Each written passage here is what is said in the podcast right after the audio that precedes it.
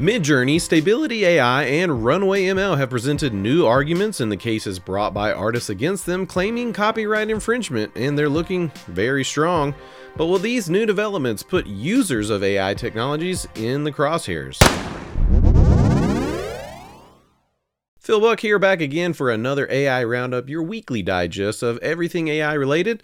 And if you like what we're doing here on the show, help me out and hit that like button and sub to the channel.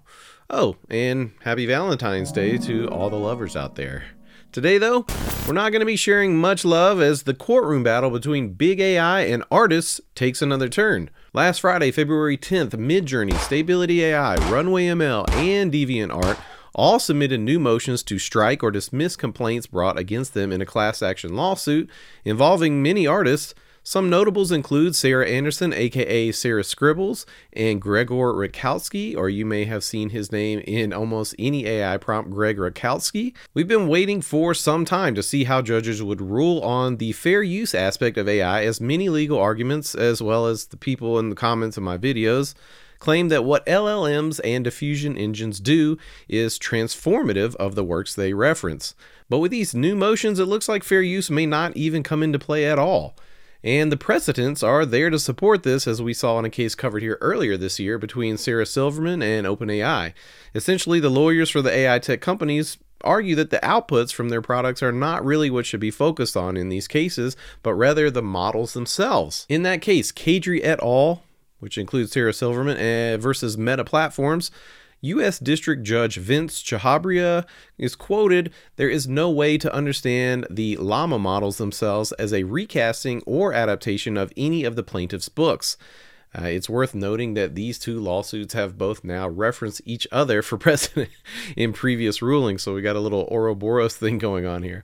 The biggest and strongest argument artists have had to date against AI, either LLMs or diffusion models, is that the companies use their data without their consent to train their models.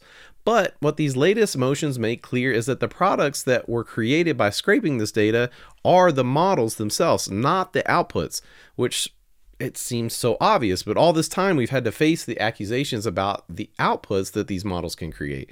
What is becoming much clearer now is that AI engines will most likely be treated in the same manner as Xerox machines, VCRs, or even Adobe Photoshop. And what I mean by that is that all these technologies are capable of recreating someone's work. Slap anyone's art into a photocopier and get 100 replicas of it.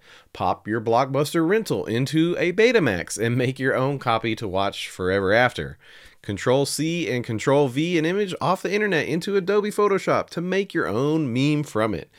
And there are legal precedents for these examples. For a while now, we've seen comparisons of AI to Google when they were sued for indexing books um, but they got off scot free thanks to fair use. So I guess I see the comparison. Uh, this article that we're referencing today from VentureBeat by Carl Franzen it references a 1984 Supreme Court decision, which was presented by Stability AI's lawyers that if a device is sold for a legitimate purpose and has a substantial non infringing use, its manufacturer will not be liable under copyright law for potential infringement by its users. Boom. Wow. This is a very strong argument, and personally, I would be very surprised if they don't succeed in getting these cases dismissed with these new motions. And that leads to a whole other discussion, which is worth mentioning right now. With the impetus of guilt being moved off of the creators of these AI tools, where does the blame move? Well, frankly, it moves to you and me, or rather the users of Stable Diffusion, Midjourney, ChatGPT, Runway ML. Uh, this isn't the first time we've seen this argument. Back in November, actually, we saw a movement from Google, OpenAI, and Microsoft to shift any blame for copyright infringement onto the users of their tools rather than themselves, even in the midst of admitting to massive amounts of copyright materials being used to train their products. And I mean, you know, honestly, I think this is good for the most part. I mean, maybe a little bit bad. Overall, this means that these AI tools will most likely be able to keep being developed in the same manner they have. They will be able to continue to suck up any and all data they want to train their models on. And basically, if anyone is at fault for copyright infringement related to ChatGPT or Midjourney or Bing Image Creator, it'll be the person typing Sonic the Hedgehog or Shrek into their prompts. But this type of activity is a tale as old as time. I mean, we've seen people for decades dodging or circumventing small time copyright infringement for their own personal gain. Have you ever been to a comic convention? Artist alleys across the world are covered in characters drawn by artists from Disney's or Warner Brothers intellectual property, and those go for the most part unchecked, with lots of money flowing in for the artists who recreate or reinterpret those characters for their own livelihood. Meme artists have been repurposing everything under the sun from passages in books to screenshots from movies, you name it. It's probably been used in a meme. I personally I can't think of a lawsuit that has been brought against either of those artists at Comic Cons or that meme creator on Facebook or Instagram. I mean, I'm sure there has been, but just not enough for me to know about it.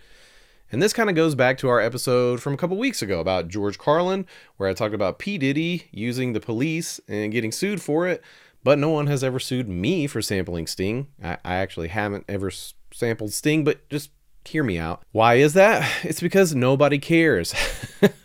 nobody cares about me sampling Sting. Nobody cares about those artists drawing Captain America in the artist alley at Denver Comic Con. I think for the most part, the way things are going with AI engines, it allows for a regular old person on their PC like me to crank out a bunch of AI images for fun, or even for small time projects that affect a really small sample of the population, and no one is going to be the worse off for it. That being said, I'm sure there will be some lawsuits that arise out of this for individuals who use AI tools to infringe on copyright. Like I said, I'm sure it's happened before. Obviously, it will happen again.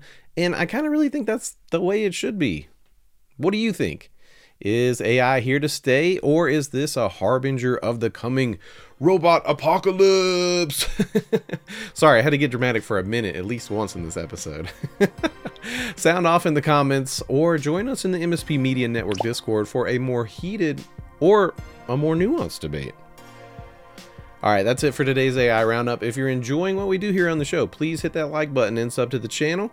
Signing off for this February 14th Valentine's Day episode of AI Roundup, I'm Phil Buck, and I'll see you next time.